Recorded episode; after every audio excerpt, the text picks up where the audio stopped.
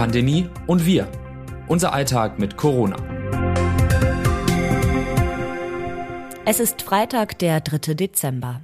Die vierte Welle muss gebrochen werden. Das betonte Angela Merkel gestern bei ihrer wohl letzten Rede nach einer Konferenz zwischen Bund und Ländern.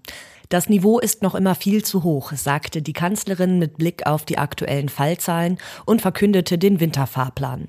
Die neuen Regeln treffen vor allem Menschen ohne Immunschutz. Denn die 2G-Regel greift jetzt bundesweit für den Einzelhandel, Kultur- und Freizeitangebote. Zutritt haben dort nur noch Geimpfte und Genesene. Ausgenommen sind Läden des täglichen Bedarfs wie Supermärkte, Drogerien, Apotheken. Treffen im privaten und im öffentlichen Raum, an denen mindestens ein ungeimpfter teilnimmt, sind in allen Ländern auf den eigenen Haushalt und zwei Personen eines anderen Haushalts zu beschränken. Zusätzlich gibt es Besucherlimits für Großveranstaltungen, Alarmschwellen für Diskos, Clubs und Feiern. Eine Impfpflicht steht im Raum, eine Kopplung des Impfstatus an die Boosterimpfung. Der Lockdown für alle ist damit vorerst ausgeblieben. Wie schnell die Zahlen mit den neuen Regeln deutlich sinken, wird sich aber erst in den kommenden Wochen zeigen. Um die vierte Welle zu brechen, empfiehlt das RKI, dass ab sofort jeder Bürger und jede Bürgerin möglichst alle anwendbaren Maßnahmen umsetzt und alle nicht notwendigen Kontakte reduziert. Das umfasst auch Geimpfte und Genesene. Divi-Präsident Gernot Marx, der Vorsitzende der Intensivmediziner und Intensivmedizinerinnen, betont ebenfalls, wir brauchen deutliche Kontaktbeschränkungen, aktuell tatsächlich am besten für alle. Es sei aber auch richtig und wichtig, dass nun bundeseinheitliche Maßnahmen und Grenzwerte beschlossen worden sind. Und dann ist da noch die Unbekannte. Omikron heißt die neue Virusvariante. Sie macht parallel zur vierten Welle Sorge. Die Lage ist durch ihr Auftauchen und die mögliche Verbreitung aber nicht hoffnungslos. Wir fangen auch nicht plötzlich wieder bei Null an, stehen wieder am Anfang der Pandemie. Mehr dazu erfahren Sie in unserer Rubrik Erkenntnis der Woche. Die Virusvariante Omikron tauchte vor wenigen Tagen zuerst in Südafrika auf. Beim näheren Hinschauen wurden auch schon hierzulande ein Dutzend erster Fälle entdeckt. Virologinnen und Virologen sind von dieser Mutante mit mehr als 30 relevanten Veränderungen überrascht. Sie könnte noch ansteckender als Delta sein und den Immunschutz stark abschwächen. Sie könnte sich auch schon um Weihnachten und Silvester herum stärker in Deutschland bemerkbar machen und in einigen Monaten europaweit dominant sein, fürchten Fachleute. Hinter all den Negativschlagzeilen versteckt sich aber auch eine gute Nachricht. Die Impfung bleibt in der Delta-Welle wie auch bei Omikron das Mittel der Wahl. Unter Fachleuten glaubt im Moment niemand, dass die Impfung plötzlich komplett nutzlos wird, erklärte uns diese Woche der Virologe Jörg Timm. Ein Basisschutz sei immer gegeben, auch wenn die Impfung weniger wirksam werde. Man ist wirklich gut beraten, das Immunsystem einmal zu trainieren, bevor man auf das Virus trifft. Es spiele bei der Impfentscheidung keine große Rolle, welche Variante gerade zirkuliert. Sollte dann doch noch das Worst-Case-Szenario eintreten, wird schon jetzt an Lösungen gearbeitet. Moderna und BioNTech haben angekündigt, Auffrischungsimpfungen zu entwickeln, die speziell auf Omikron gepolt sind. Alltagswissen. Im Zuge der neu vereinbarten Corona-Regeln kommt auch die 2G-Plus-Regel häufiger zum Einsatz. Das ist ein Instrument bei regional besonders kritischer Infektionslage. Die Regel soll überall dort in Kraft treten, wo der Hospitalisierungswert den fünften Werktag in Folge über sechs und die Inzidenz bei über 100 liegt. Bei 2G Plus haben nur noch Geimpfte und Genesene Zugang, etwa zu Freizeit- und Kulturangeboten. Vor dem Eintritt müssen sie einen negativen und tagesaktuellen Corona-Schnelltest vorlegen. Das galt bislang auch nach einer Auffrischimpfung. Der Booster entbindet nicht von der Testpflicht. Die Details zur Ausgestaltung von 2G Plus regeln die jeweiligen Corona-Verordnungen der Bundesländer.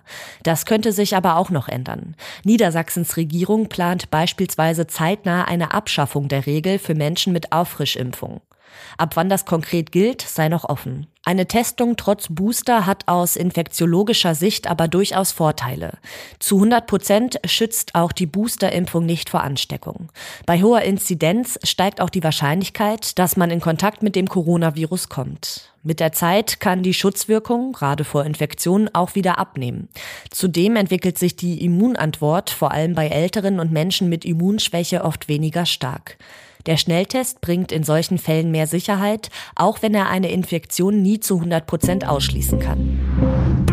Zitat der Woche.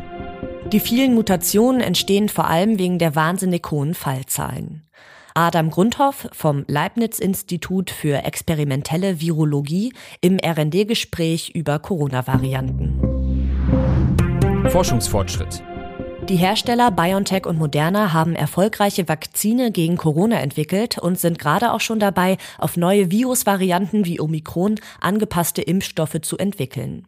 Aber auch anderswo läuft die Forschung weiterhin auf Hochtouren. Nach Angaben der WHO werden mehr als 130 Corona-Impfstoffe klinisch getestet, fast 200 weitere sind in der vorklinischen Entwicklung. Denn der Bedarf ist weiterhin groß. Ärmere Länder brauchen zum Beispiel Mittel, die auch ohne Tiefkühlung lange haltbar sind. Forschende hoffen zudem auf einen Impfstoff, der Geimpfte anders als heute auch davor schützt, das Virus zu übertragen. Geforscht wird auch, wie immungeschwächte Menschen besser geschützt werden können oder ob die Impfung auch als Nasenspray verabreicht werden könnte. Geprüft wird auch, ob Auffrischimpfungen in geringer Dosierung ausreichen. Pandemie im Ausland. Als die ersten Fälle der Omikron-Variante entdeckt wurden, hat Israel besonders strikt reagiert. Bis auf weiteres müssen alle Menschen, die aus einem beliebigen Land nach Israel zurückkehren, darunter auch geimpfte Israelis, bei der Einreise mindestens drei Tage lang isoliert werden. Für Ausländer und Ausländerinnen gilt für zunächst zwei Wochen ein Einreiseverbot. Auch Japan schloss zum Schutz vor der Omikron-Variante seine Grenzen für ausländische Staatsbürger. Die Bundesregierung hat den Flugverkehr mit einigen afrikanischen Ländern eingeschränkt. Denn südafrikanische Forschende hatten die neue Variante zuerst identifiziert. Südafrika sieht sich durch die zahlreichen Reisebeschränkungen seit der Entdeckung zu Unrecht bestraft. Man hoffe, dass die Entscheidungen zu Reiseeinschränkungen noch einmal überdacht würden. Weniger Mobilität kann laut Expertinnen und Experten Sinn machen, um Zeit zu gewinnen. Aufhalten lasse sich Omikron dadurch aber nicht. Was kommt? Kommt bald doch die Impfpflicht? Darüber soll bald der Bundestag entscheiden und das ohne Fraktionsdisziplin. Ab Februar 2022 könnte die Pflicht nach Plänen von Bund und Ländern greifen. Bis dahin sollen alle Willigen geimpft werden können. Der Ethikrat soll bis Jahresende eine Empfehlung erarbeiten. Eine weitere politische Entscheidung steht ebenfalls noch an. Wie lange bleibt das Impfzertifikat gültig? Da der Impfschutz nach einer gewissen Zeit nachlässt, erwägen Bund und Länder eine Regelung, wonach der Status als Geimpfter nach einer gewissen Zeit auslaufen könnte. Die Anerkennung als vollständig geimpfte Person könnte künftig an eine Boosterimpfung gekoppelt werden. Auf Ebene der Europäischen Union wird diskutiert, dass der Impfstatus nach der zweiten Impfung seine Gültigkeit für neun Monate behalten soll, heißt es im Beschluss. Bund und Länder wollen sich bis zum Jahresende auf eine Regelung verständigen. Was die Pandemie leichter macht. Viele Menschen haben im Winter sowieso schon eine trockene, gereizte oder wunde Nase. Wer dann auch noch mehrmals die Woche einen Corona-Test macht, reizt das Riechorgan noch zusätzlich. Damit die Nasenscheidewand nicht übermäßig leidet, gibt es zum Glück einige hilfreiche vorbeugende Maßnahmen. Einer der simplen Tipps ist, dass man sich gelegentlich eine Fettsalbe in die Nase schmiert, erklärt uns der Facharzt für Hals-, Nasen-, Ohrenheilkunde Christian Lübbers. Durch diese oder durch eine Wundheilsalbe werde die Nase von innen gepflegt. Dadurch trockne sie weniger schnell aus und verträgt die Tests besser. Allerdings sollte das nicht unmittelbar vor dem Test erfolgen, da dieser sonst ein falsches Ergebnis liefern könne. Ein weiterer Tipp, eine Wasserschale auf die Heizung stellen, um die Feuchtigkeit in der Raumluft zu erhöhen. Auch professionelle Raumluftbefeuchter oder ein feuchtes Handtuch über dem Heizkörper seien eine Lösung. Was sonst noch wichtig ist. Billionen von Bakterien besiedeln den menschlichen Darm und sind nicht nur für die Verdauung und einen gesunden Stoffwechsel wichtig. Auch unsere Psyche wird offenbar von den Darmbewohnern beeinflusst. Mehrere Studien konnten zeigen, dass die Darmflora, das Mikrobiom, bei Menschen mit psychischen Leiden auf typische Weise verändert wird. Das Mikrobiom könnte deshalb auch ein Ansatz für neue Therapien zur Behandlung psychischer Leiden werden. Durch Stuhltransplantate, aber auch durch die Einnahme von Probiotika oder eine ganz bestimmte Ernährung könnte versucht werden, die Darmflora gezielt zu verändern und dadurch psychische Leiden zu lindern.